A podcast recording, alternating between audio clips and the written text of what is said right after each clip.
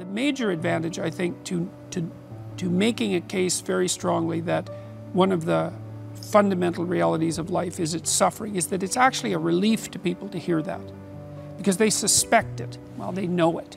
But no one's forthright about it. It's like, yeah, life is suffering. Okay, fine. So where does that leave us? Well, here's where it leaves us. It turns out that even though life is suffering, if you're sufficiently um, courageous and forthright and honest, let's say, in your approach, and you don't shy away, what you'll find is that there's something within you that will respond to the challenge of suffering with the development of ability that will transcend the suffering. So the pessimism is, yeah, well, life is rife with problems at every level. But the upside is, if you turn and confront that voluntarily, that you'll find something in yourself that can develop and master that. And so the, optimism is nested in the pessimism. And that's extremely helpful to people, especially people who are struggling because they think, oh my God, life is so difficult. I don't know if I can stand this. There must be something wrong with me. Does anybody else feel this way? And you can say, yes, everyone feels that way at some time. But that's, and, and, and it is as bad as you think, but you're more than you think you are. You're more than you think you are. And what I really like about this too is it's very much in keeping with the clinical data. So, for example, what you do as a clinician, as a clinical psychologist, as a psychiatrist, um, as any mental health professional who's well trained, is if, if people are afraid of something, afraid of something that's standing in their way as an obstacle, like maybe you're trying to develop your career and you're afraid of public speaking. Mm-hmm. Well, I could try to calm you down about your fear and, and protect you from the challenge that would be associated with public speaking. You say, well, you never have to do that. Or I could say, no, no, look, you have to learn to present yourself more effectively in public if you're going to develop your career. And you're afraid of it. So let's break down what you're afraid of in, into 10 steps or 20 steps until we can find a step that's small enough so that you can actually master it. Let's assume that with three years of diligent practice that you could become a competent public speaker, at least one that isn't terrified. And with five years you could become an expert. And let's decide how relevant that is to your future prosperity and thriving. And then let's assume that if you break it down properly and take it on step by step in this incremental way that we discussed, that you'll actually master every single bit of it. And the thing that's cool about that is all the clinical evidence shows it works. And not only that, that's actually how you learn in life. Like when you're when you're when you bring a child to the playground and the child is apprehensive about making new friends, you say, okay, well, look, kiddo, stick around me for a minute or two and just watch what's going on. It's like, and the child will calm down. You say, okay, now go five feet away. Just go out there a little bit and just see how it goes. And stay out there as long as you can. And if you need to come back for a hug, then no problem. It's like, so then the child can go out 10 feet. And they come back. You say, okay, well, now, you know, maybe just go over there and, and, and watch those kids. And the child will go out and then come back. And so that's it. It's the, the child's going out to where they're afraid, seeing that they can master it, and then coming back. Is exactly why I think that what I'm talking about is falling on receptive ears, is because you actually cannot have a prolonged discussion of rights without having an equally prolonged discussion of responsibilities for a variety of reasons. First of all, the actual reason that you have rights is so that you can discharge your responsibilities. It's not the other way around. It's like you're granted rights by everyone around you, or, or no, it's not granted exactly.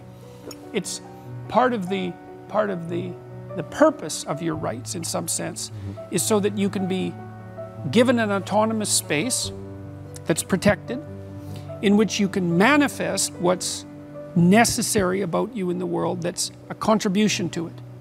So I have to leave a space for you so that you can make your contribution for yourself, so you can take care of yourself, so that you can shoulder responsibility for your family, and so that you can serve the community the best way that you can. And I don't, I don't want to set up a society that will interfere with that. But then, and then there's the association that we already talked about between res- responsibility and meaning, which yeah. is absolutely crucial. And so it's, the responsibility element is more important than the rights element as far as I'm concerned, or it certainly is at this point in time. So and people know this, they it, instinctively know it. And yet, the, the, the role of the victim seems which is a painful role to have mm-hmm. because something bad happened to you to be a victim. Mm-hmm. But it's something that society struggles with. Mm-hmm. So, what about people who feel like they're a victim? They're right. They're victimizers too. Like everybody is a strange mixture of victim and victimizer. Lots of terrible things happen to people that aren't justifiable in some sense. You know, well, illness strikes people randomly. I mean, not entirely randomly, obviously, but there's a very there's a large random element in it, where you're thrown into existence as a consequence of your birth. That's existentialists, especially in the 1950s, talked about all that all the time. They talked about it as thrownness, that you're sort of thrown into reality with your particular set of predispositions and weaknesses. And, and then there's going to be times in your life where things twist in a manner that's unfair to you, that you're not getting your just deserts. But that goes along with all sorts of unequally distributed privileges as well. And so that's the arbitrary nature of existence. And, but but you can't allow those sorts of things to define you because it's not, it's not that useful strategically. You're, when you're playing a card game, you're dealt a, you're dealt a hand of cards. Yep. Well, what do you do? You play the hand the best you can. Why? Because all the, all the hands are equal? No, because you don't have a better strategy than playing the hand that you're dealt the best you can. And that doesn't even mean it'll be a winning strategy. But because people don't always win, sometimes we lose, and sometimes we lose painfully, and sometimes we lose painfully and unjustly. Mm. That's not the point. The point is you don't have a better strategy, and neither does anyone else. And then it's also not so obvious how privilege and victimization are distributed. You know, if you take someone who's doing quite well in life and you scratch underneath the surface, you generally don't have to scratch very far until you find one or more profound tragedies of the past or perhaps of the present. Know, no matter how well protected you are in the world, you're still subject to illness, you're still subject to aging, you're still subject to the dissolution of your relationships, the death of your dreams, death itself. So Vulnerability is built into the structure of existence. Now, if you start to regard yourself as a hapless victim, or even worse, an unfairly victimized victim, well, then things go very badly sideways for you. It's not a good strategy. You end up resentful, you end up angry, you end up vengeful, you end up hostile. And, and that's just the beginning. Things can get far more out of hand than that. So, strategically, it's a bad game. It's better to take responsibility for the hand that you've been dealt.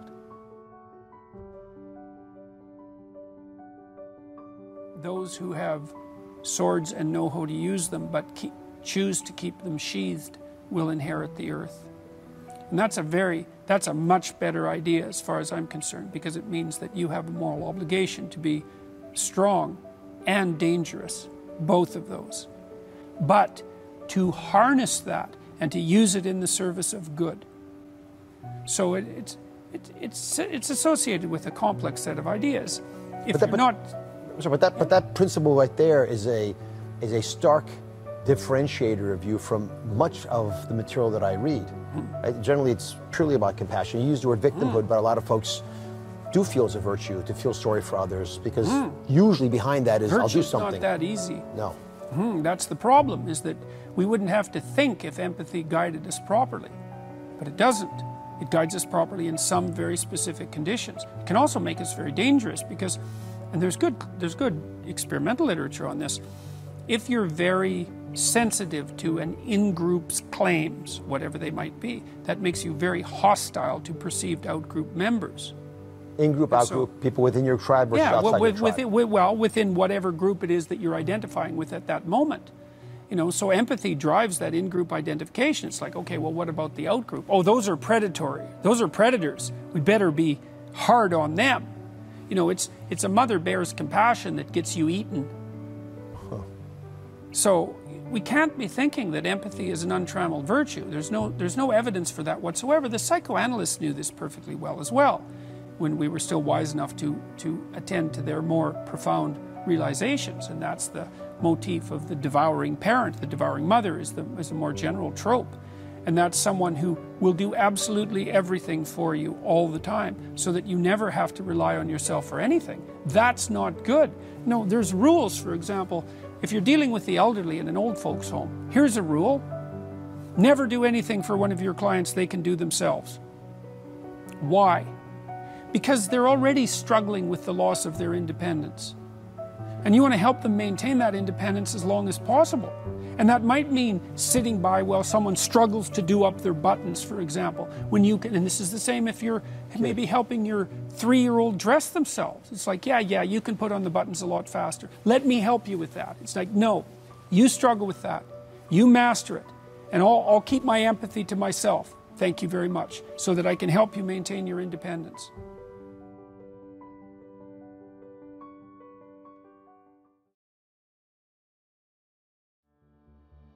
Every single person who sets out to put themselves together ethically is a net positive to everyone around them. There's no downside yes. to that. You know, and I my book has been criticized by people who've read it very poorly, especially chapter 1 when I talk about hierarchies that I'm somehow supporting the idea that power in a hierarchy is the right way to be and that's there's absolutely nothing in what I've written that suggests that at all. Like I'm suggesting that human hierarchies are very complex and that the way that you win in a human hierarchy is by being competent and reciprocal. And so and so I mean for example, even if you're selfish, let's say, you got to think very carefully about what that would mean if you were selfish and awake because you have to work to take care of yourself and what you want say in this moment, but then there's you tomorrow and there's you next week and there's you next month and next year and 10 years from now and when you're old. So because you're self-conscious and because you're aware of the future you're actually a community unto yourself. And if you're selfish and impulsive all that means is that you're serving the person you are right now you know in that impulsive way but not the person you're going to be. And so that's not a good grounds for any sort of ethical behavior. And i see that if you serve yourself properly. There's no difference between that and serving your family properly and serving your community properly, that those things all mesh in a kind of a harmonious manner. And one of the things that's really been effective in the lecture tour is a discussion about that idea and its relationship between the relationship between that and meaning and responsibility. Because one of the things that strikes the audience as silent constantly because I'm always listening to them to see, you know, when, when the attention is maximally focused is whenever I point out to people that the antidote to the meaninglessness of their life and the suffering and the malevolence that they might be displaying because they're resentful and bitter about how things have turned out. The antidote to that is to take on more responsibility for themselves and for other people, and that that's aspirational, which is kind of cool. You know, the conservative types the duty types, and I'm not complaining about them, you know, they're always basically saying, well, this is how you should act, because in some sense that's your duty, right? That's how a good citizen would act. And that's a reasonable argument. But the case that I've been making is more that, well, there is a there is value distinctions between things.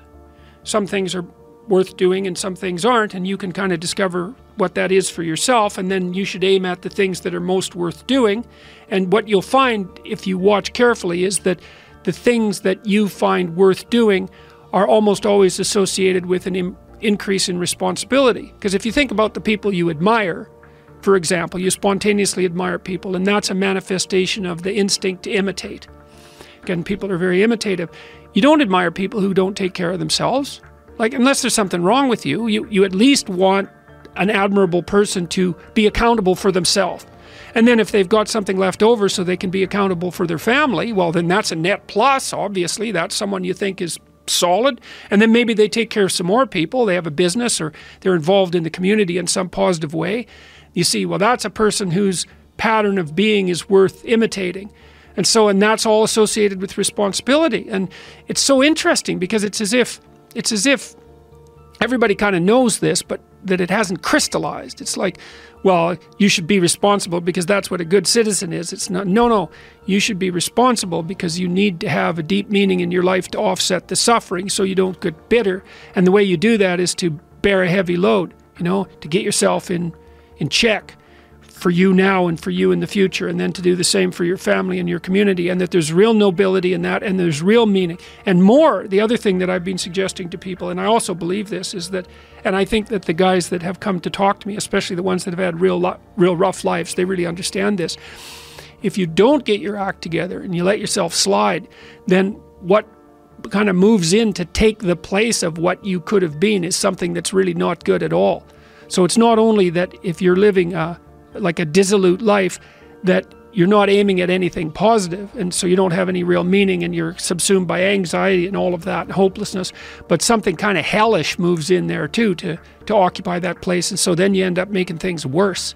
And when you know one of the things i learned about studying totalitarian systems whether they were on the right or the left was that part of the reason that the totalitarian horrors of the 20th century manifested themselves was because average people didn't take on the proper responsibility they shut their eyes when their eyes should have been open, even though they knew it. And they did and said things they knew they shouldn't have done and said. And that was what supported those horrible systems. So, you know, if you don't get your act together, then you leave a little space for hell. And I really believe that. So I figured something out that I okay. thought I'd tell you about. This took me like 30 years to figure out, and I figured it out on this tour. So there's this old idea, you know, that you have to rescue your father from the belly of the whale, right? From some mm-hmm. monster that's deep in the abyss. You see that in Pinocchio, for example, but it's a very common idea. And I figured out why that is, I think. So imagine that we already know from a clinical perspective that, you know, if you set out a path towards a goal, which you want to do because you need a goal and you need a path because mm-hmm. that provides you with positive emotion, right? So you, you set up something as valuable, so that implies a hierarchy. You set up something as valuable. You decide that you're going to do that instead of other things, so that's kind of a sacrifice because you're sacrificing everything else to pursue that. And then you experience a fair bit of positive emotion and meaning as you watch yourself move towards the goal. And so the implication of that is that the better the goal, the the the more full and rich your experience is going to be when you pursue it. So that's one of the reasons of, of that's one of the reasons for developing a vision and for fleshing yourself out philosophically because you want to aim at the highest goal that you can manage. Okay, so you do that. And then what you'll find is that as you move towards the goal, there are certain things that that that you have to accomplish that frighten you you know, maybe you have to learn to be a better speaker, a better writer, a better thinker. You have to be better to people around you, or you have to learn some new skills, and you're afraid of that. Whatever, because it's going to stretch you if you if you pursue a goal, and it's and so that'll put you up against challenges.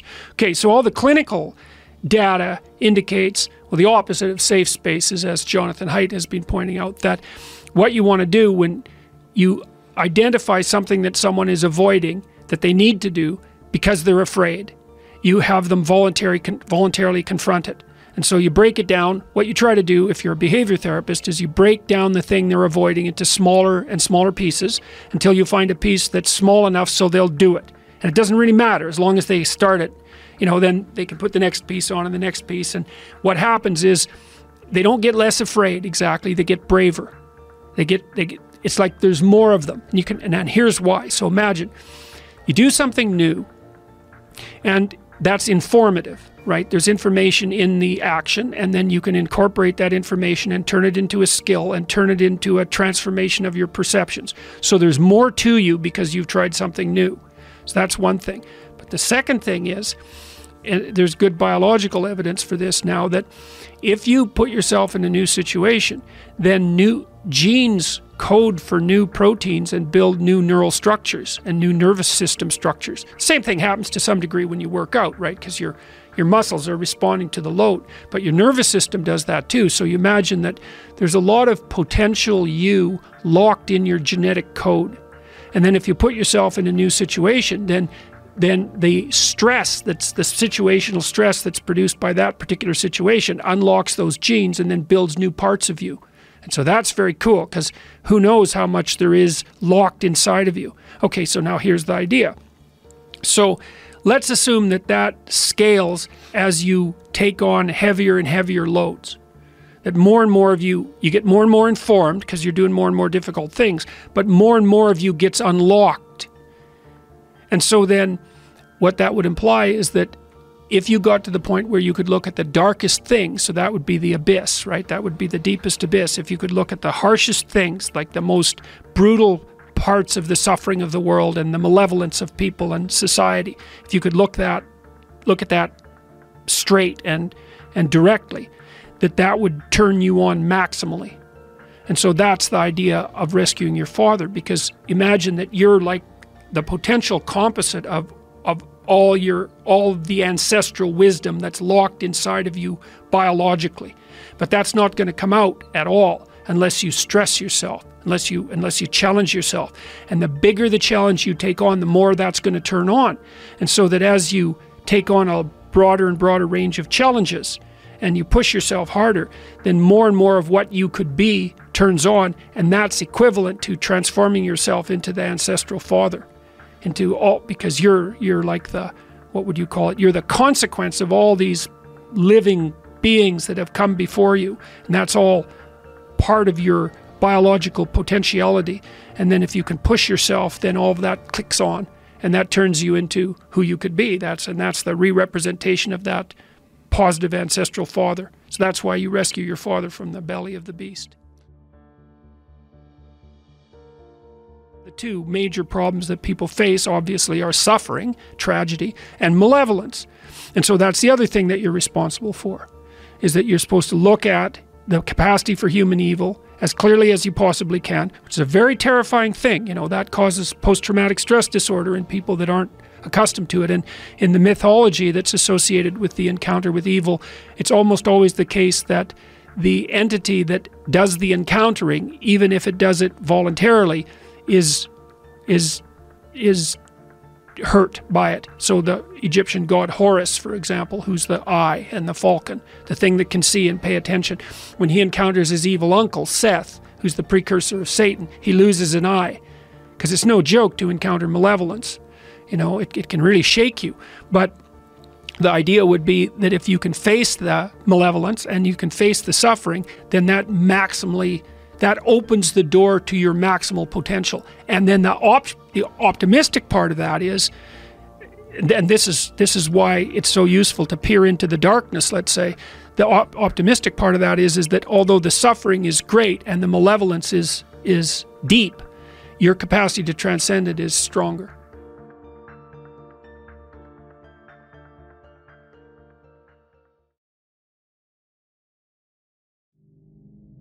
Another thing I've often asked my undergraduate classes is, you know, there's this idea that, that people have that people have a conscience. And you know what the conscience is. It's, it's this feeling or voice you have in your head just before you do something that you know is stupid, telling you that probably you shouldn't do that stupid thing. You don't have to listen to it, strangely enough but you go ahead and do it anyways, and then, of course, exactly what the conscience told you was going to happen inevitably happens, so that you feel even stupider about it than you would if it happened by accident. Because you, you know, I knew this was going to happen, I got a warning it was going to happen, and I went and did it anyways. And the funny thing, too, is that that conscience operates within people, and we really don't understand what the hell that is. So you might say, well, what would happen if you abided by your conscience for five years or for 10 years? What sort of position might you be in? What sort of family might you have? What sort of relationship might you be able to forge? And you can be bloody sure that a relationship that's forged on the basis of who you actually are is going to be a lot stronger and more welcome than one that's forged on the basis of who you aren't. Now, of course, that means that the person you're with has to deal with the full force of you in all your ability and your catastrophe. And that's a very, very difficult thing to negotiate. But if you do negotiate it, well, at least you, you have something, you have somewhere solid to stand, and you have somewhere to live. You have a real life. And it's a great basis upon which to bring children into the world, for example, because you can have an actual relationship with them instead of torturing them half to death, which is what happens in a tremendous, a tremendously large minority of cases. Well, it's more than that too, because, and this is what I'll close with, and this is why I wanted to introduce Solzhenitsyn's writings to you. You see, because it isn't merely that your fate depends on whether or not you get your act together and to what degree you decide that you're going to live out your own genuine being. It isn't only your fate, it's the fate of everyone that you're networked with. And so, you know, you think, well, there's 9 billion, 7 billion people in the world. We're going to peak at about 9 billion, by the way, and then it'll decline rapidly. But 7 billion people in the world, and who are you? You're just one little dust mote among that 7 billion. And so it really doesn't matter what you do or don't do, but that's simply not the case. It's the wrong model because you're at the center of a network. You're a node in a network. Of course, that's even more true now that we have social media. You'll, you, will you will know a thousand people at least over the course of your life and they'll know a thousand people each, and that puts you one person away from a million, and two persons away from a billion. And so that's how you're connected. And the things you do, they're like dropping a stone in a pond. The ripples move outward and they affect things in ways that you can't fully comprehend. And it means that the things that you do and that you don't do are far more important than you think.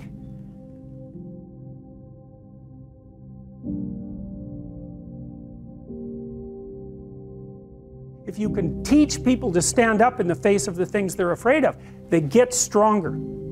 And you don't know what the upper limits to that are because you might ask yourself, like, if for 10 years, if you didn't avoid doing what you knew you needed to do, by, the def- by your own definitions, right, within the value structure that you've created to the degree that you've done that, what would you be like?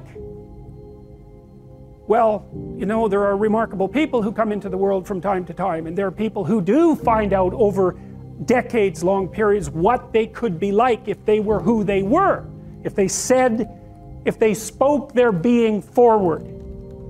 And they get stronger and stronger and stronger, and we don't know the limits to that. We do not know the limits to that. And so you could say, well, in part, perhaps the reason that you're suffering unbearably can be left at your feet because you're not everything you could be and you know it. And of course, that's a terrible thing to admit and it's a terrible thing to consider, but there's real promise in it, right? Because it means that Perhaps there's another way that you could look at the world and number, another way that you could act in the world so what it would reflect back to you would be much better than what it reflects back to you now. And then the second part of that is, well, Imagine that many people did that because we've done a lot as human beings. We've done a lot of remarkable things. And I've told you already, I think before that today, for example, about 250,000 people will be lifted out of abject poverty and about 300,000 people attached to the electrical power grid. We're making people, we're lifting people out of poverty collectively at a faster rate that's ever occurred in the history of humankind by a huge margin. And that's been going on unbelievably quickly since the year 2000.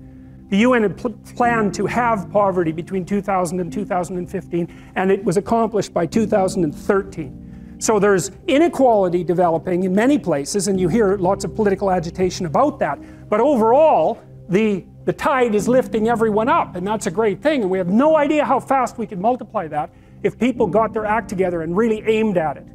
Because, you know, my, my experience is with people that we're probably running at about 51% of our capacity. Something, I mean, you can think about this yourselves. I often ask undergraduates how many hours a day you waste or how many hours a week you waste. And the classic answer is something like four to six hours a day. You know, inefficient studying, uh, watching things on YouTube that not only do you not want to watch, that you don't even care about, that make you feel horrible about watching after you're done, that's probably four hours right there. You know, you think, well, that's 20, 25 hours a week, it's 100 hours a month, that's two and a half full work weeks, it's half a year of work weeks per year. And if your time is worth $20 an hour, which is a radical underestimate, it's probably more like 50 if you think about it in terms of deferred wages. If you're wasting 20 hours a week, you're wasting $50,000 a year. And you are doing that right now. And it's because you're young, wasting $50,000 a year is a way bigger catastrophe than it would be for me to waste it because I'm not going to last nearly as long. And so, if your life isn't everything it could be, you could ask yourself, well, what would happen if you just stopped wasting the opportunities that are in front of you? You'd be who knows how much more efficient? 10 times more efficient, 20 times more efficient. That's the Pareto distribution. You have no idea how efficient efficient people get. It's completely, it's off the charts. Well, and if we all got our act together collectively and stop making things worse, because that's another thing people do all the time, not only do they not do what they should to make things better, they actively attempt to make things worse because they're spiteful or resentful or arrogant or deceitful or, or homicidal or genocidal or all of those things all bundled together in an absolutely pathological package. If people stopped really, really trying just to make things worse, we have no idea how much better they would get just because of that. So there's this weird dynamic that's part of the existential system of ideas between human vulnerability, social judgment, both of which are, are, are, are major causes of suffering, and the failure of individuals to adopt the responsibility that they know they should adopt.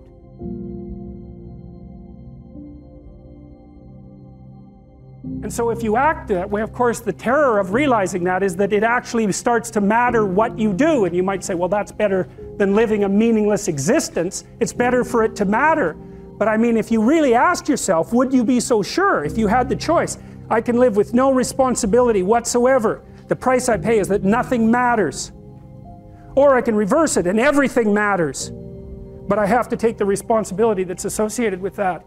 It's not so obvious to me that people would take the meaningful path.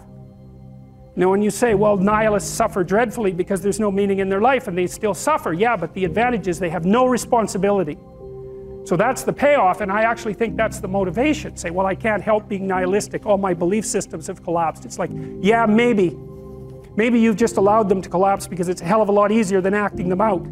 And the price you pay is some meaningless suffering, but you can always whine about that and people will feel sorry for you, and you have the option of taking the pathway of the martyr, so that's a pretty good deal, all things considered especially when the, when the alternative is to bear your burden properly and to live forthrightly in the world. Well, what Solzhenitsyn figured out, and so many people in the 20th century, it's not just him, even though he's the best example, is that if you live a pathological life, you pathologize your society.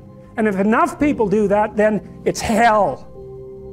Really, really.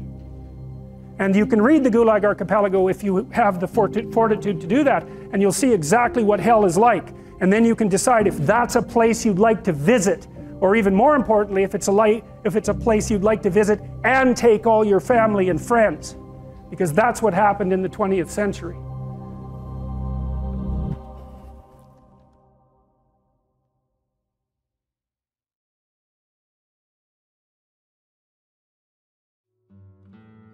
You know, we, we don't live that long, right? And, and we're really complicated. And it's not easy to learn how to be a person. You know, I mean, it takes you like 40 years before you can learn to be a person enough so that you can get out of your mother's basement. So it's hard. That's half your life before. well, maybe not 40, but, but certainly sometimes. Um, it takes a long time to learn how to be a human being. And and we're very, very complicated. We're, we're way more complicated than we can understand. You know, and we've been watching each other for a long time, watching ourselves, telling stories about ourselves, trying to draw some wisdom from our self observations to teach to our children and to our grandchildren and so forth. And we've codified them in, in all sorts of strange ways in these memorable stories, fairy tales and myths and religious stories, all of those things. Um, and what are they there for? They're there to remind us who we are because we need to know who we are. I, I believe the most important idea that's ever been generated is the, the, the idea that men and women are made in the image of God. I think that a culture that doesn't, that isn't predicated on that belief, knowingly or unknowingly, and better, knowingly, is doomed to absolute catastrophe. Because there's no reason to assume that there isn't something about us that's of transcendent value. I mean, if, if for no other reason than the fact of our consciousness, you know, like here we are, we're aware of, of what there is. And it isn't even obvious that there could be what there is if there wasn't something that's aware of it. And so our, our very awareness is plays an integral role in the fact of being itself. You know, and metaphysics aside, it's hard to see that anything could be more vital than that, more important than that. And then it isn't only that we apprehend reality, you know, and, and therefore give it give it shape merely by our perceptions it's also clearly the case that we partake in its shaping. And, and, and we call ourselves on that. You know, you, you, you know, you know that you feel guilty and ashamed when you're not doing what you could be doing, when you're not living up to your potential, when you're not making the most of what's offered to you. You understand at a very deep level that you're that you're that you're what would you you're you're breaking there's no other way of saying it. You're breaking a divine commandment. You're offered this unbelievably rich possibility, and it's there for you to grapple with. And and you say, Well, I don't believe in such things, in, in the divinity of, of humanity or in divinity itself, or in the divine for that matter. But you, you, you can't fool yourself with that kind of argumentation. It doesn't stop you from feeling guilty and ashamed and worthless and disappointed and frustrated and angry and vengeful at the fact that you're wasting your life and you're noticing it and that you're making yourself much less than you could be and that you're making things around you worse for everyone else. And like perhaps there's a psychopath or two in the audience who just doesn't give a damn and who is focused only on instantaneous gratification for their most primordial impulses this moment, right? But it's not a sustainable mode of being, and it's very rare. And so,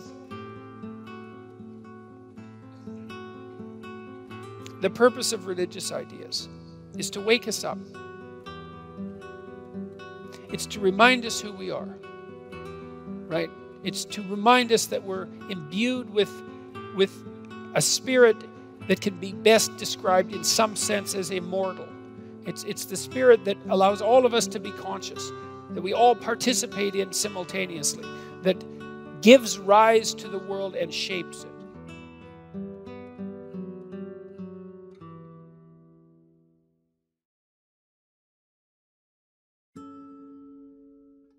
In order to have any positive meaning in your life, you have to have identified a goal and you have to be working towards it. And there is a technical reason for that. And the technical reason, as far as I can tell, is that the circuitry that produces the kind of positive emotion that people really like is only activated when you notice that you're when you're proceeding towards a goal that you value. And so that means that if you don't have a goal that you value, you can't have any positive emotion. So technically that's the incentive reward system and it's the underlying circuitry is dopaminergic and when that circuitry is activated then it's part of the exploratory circuit. It makes you it gives you the sense of being actively engaged in something worthwhile. And that's you know you, you tend to think of positive emotion as something produced by reward but there's two kinds of positive emotion. One is the reward that's associated with satiation and that's consummatory reward and that's the reward you get when you're hungry and you eat but the thing about eating when you're hungry is that it destroys the framework within which you were operating, right? It's time to eat. Well, you eat, and then that framework's no longer relevant. So the consummatory reward eliminates the value framework. And then you're stuck with, well, what are you going to do next? And so the consummatory reward has with it its own problems, but the incentive reward is constantly what keeps you moving forward. And incentive reward, because it's dopaminergic, also is analgesic literally analgesic. So if you're in pain, you take opiates and that, that will cut the pain, but so will psychomotor stimulants like cocaine or amphetamines. And so it's literally the case that if you're engaged in something that's engaging and you're working towards a goal, that you're going to feel less pain. And you can see this happening with athletes who, you know, they'll break their thumb or something, or maybe sometimes even their ankle, and they'll keep playing the game. Of course, afterwards they're suffering like mad, but the fact that they're so filled with goal-directed enthusiasm means that, well, the pain systems are in some sense shut off. So that's an interesting thing because what it suggests, I mean, then you could imagine, I might say, well, how happy are you that you've made a certain amount of progress? And if you think about it, what you'd say is, well, it depends on how much progress and in relationship to what. So hypothetically, you're going to be happier if you've made quite a bit of progress towards a really important goal and then you have to think through what it means for a goal to be really important, because that's not obvious. Now, you could say, you're in this class and you're listening to some information, and maybe there's two reasons for that. You might find the information interesting per se, but let's forget about that for a minute. You need to listen to the information so that you can do well on the assignments, so that you can do well in the class. You need to do well in your classes so that you can finish up your degree. You need to finish up your degree so that you can find your place in the world.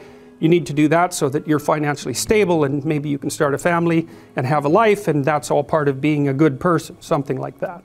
And so that's a hierarchy of goals, and you might say that being a good person would be the thing however vaguely thought through, that's at the top of that hierarchy. And then when you're doing things that serve the, that ultimate purpose, then you're going to find those more meaningful. And that meaning is actually produced as a consequence of the engagement of this exploratory circuit that's nested right down in your hypothalamus. It's really, really old. It's as old as thirst and it's as old as hunger. It's really an old system. And so you want to have that thing activated.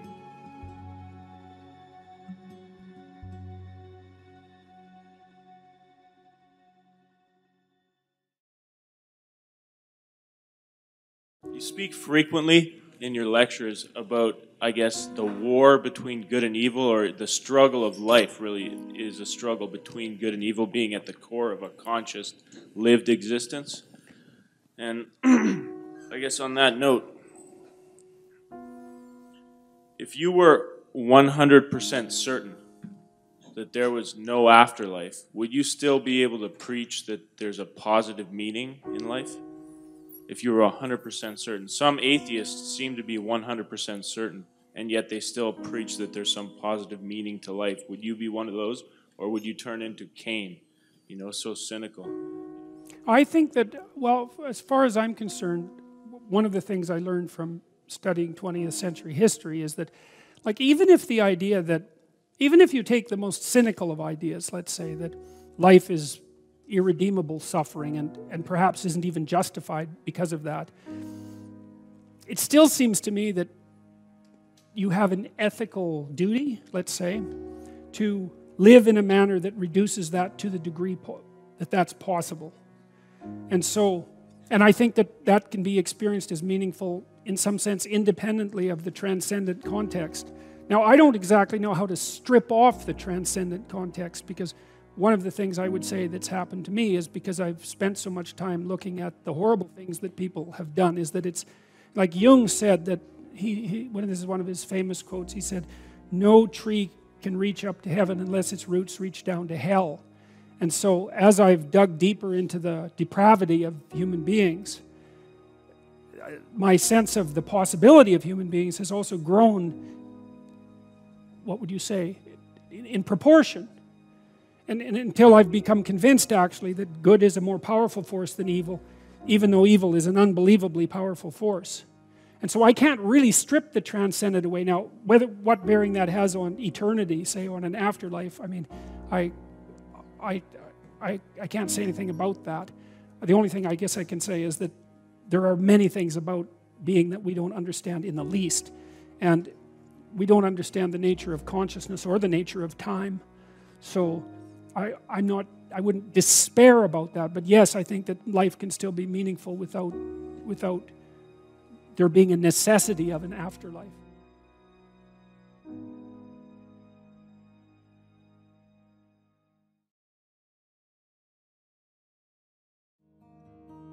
So I might say, well, why are you going to university?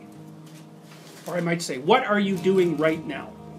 And then the answer would be, well, I'm sitting in class. And then the question would be, well, why are you sitting in class? And the answer to that would be, well, because I, I want to take this course. And why? Well, it's because I want to get my degree. So why? Well, because I want to be prepared for a career and a, you know, a productive and high quality life when I get out.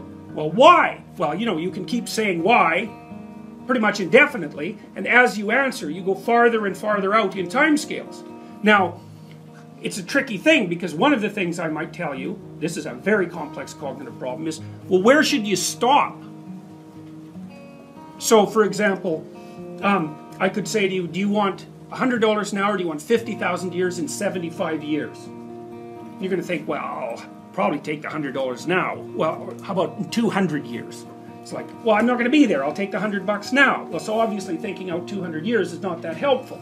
Now, you might think, well, no, you should calculate the effects of your actions on a, the, va the vastest time span possible and include the largest number of people if you're really going to equilibrate it. But the problem is you can't do the computations because you get you get this thing called combinatorial explosion happening, which is that it's like a chessboard. You make one move, okay, fine. But then you could make four, and then with each of those you could make four more, and then with each of those you could make four more. And soon, if you're looking 20 moves ahead, it's like there's so many moves that the other person could possibly make that looking that far ahead is pointless. You can't do the computations. And so we don't know how far you should look into the future. It depends on how stable your environment is. But one month seems okay. A year, yeah. Three to five years, that's what I'll have you do when you do the future authoring program. 20 years? Hmm, probably not. And the reason for that is the margin of error in your prediction grows so large that your prediction isn't worth anything. And you can really see how that's the case now, because like, what's it going to be like in 20 years? When I was a kid, I used to read science fiction. It was like plausible accounts of the potential future. It's like, now? Who knows? Anything could happen. Anything could happen. You know, you could be three quarters robot in 20 years. You could have a lifespan of 10,000 years. I mean, we just do not know. We could be living in caves again with everything in ruins. We don't have a clue what's going to happen. So 20 year span, I would say, you know, get friendly with computers. so 20 year span's too long. So, okay, anyways, what I'm, what I'm pointing out is that you have to calculate, you have to calculate what you're doing across multiple spans of time and in that combination, you know, in combination with many, many people. And that makes things very complex, but that's how, that's how you're building the structures that you live with.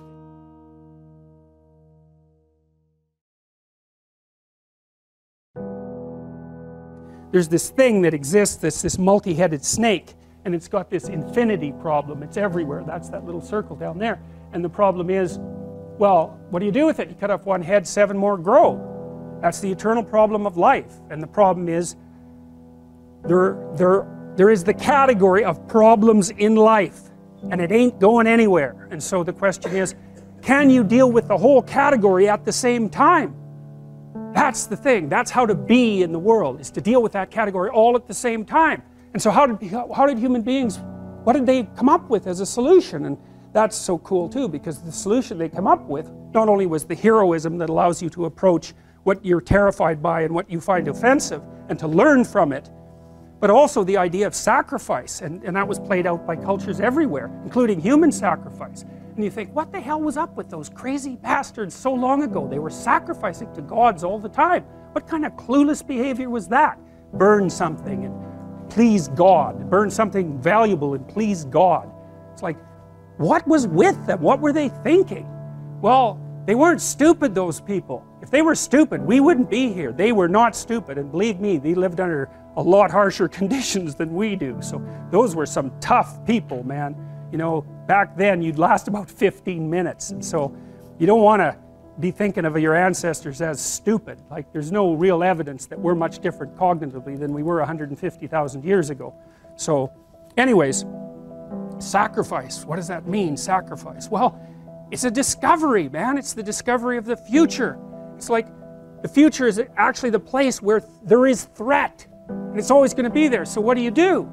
You make sacrifices in the present so that the future is better. Right. Everyone does that. That's what you're doing right now. That's what you're doing here. That's what your parents are doing when they pay money to send you to university. They think, you can bargain with reality. It's amazing. You can bargain with reality. You can forestall gratification now. And it'll pay off at a, at a place and time that doesn't even exist yet. It's like, who would have believed that? It's like, that's a miracle that that occurs.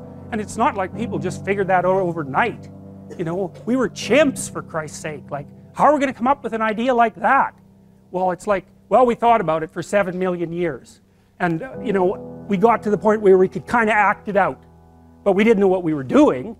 But it was a, it emerged as like a dream. It was, so the terror of the future is a dream. And the solution to the terror, the dream of the terror of the future, is another dream. And, and it, it comes out in mythology and in fantasy and in drama, where you act out the sacrifice. And then it's a step on the way to full understanding. So we can say sacrifice now instead of doing it, you know, although we still do it. It's just not concretized like it used to be. We do it abstractly. And we all have faith that it will work, you know, and we also set up our society so that it'll work. And one thing about, you know, I'm not a fan of moral relativism for a variety of reasons, partly because I think it's an, it's an extreme form of cowardice. But, anyways, apart from that, no, no, no, no. There's minimal ways that you can set up a society that will work. And so one of them is, is that the society has to be set up so that your sacrifices will pay off or you won't work and then the society will die. And so it has to make promises. People have to make promises to one another. And that's what money is. Money is a promise that your sacrifice will pay off in the future. That's what money is. And so if the society is stable, you can store up your work right now, you can sacrifice your impulses and you can work and you can store up credit for the future and then you can make the future a better place. But society has to be stable enough to allow for that. Hyperinflation will do you in. So the promise that's implicit in the currency is the promise that what you're doing now will pay off in the future. And if people don't have that promise, then, well, we know what they do. Because in, in gangs, for example, in say gangs in North America, the time horizon of the gang members shrinks rapidly because they don't really expect to be alive much past 21. And so they get really impulsive and violent and like, why the hell not? That's, that's what you do when, when the future doesn't matter, when it's not real. You, you default back to living in the moment and you take what you can get right now. And no wonder, because you don't know if you're going to be around in a, in a year. And you get whatever you can well you can bloody well get it. And that's like anarchy, that state. And so you don't want to live in, some people like to live in that state because they're really wired for that, you know. And so they're, they're much more comfortable in those conditions. They're, they're kind of like warrior types, I would say, in some sense. But, you know, for most people, that's just, well, that stress will just do you in, you know, the stress of a life like that.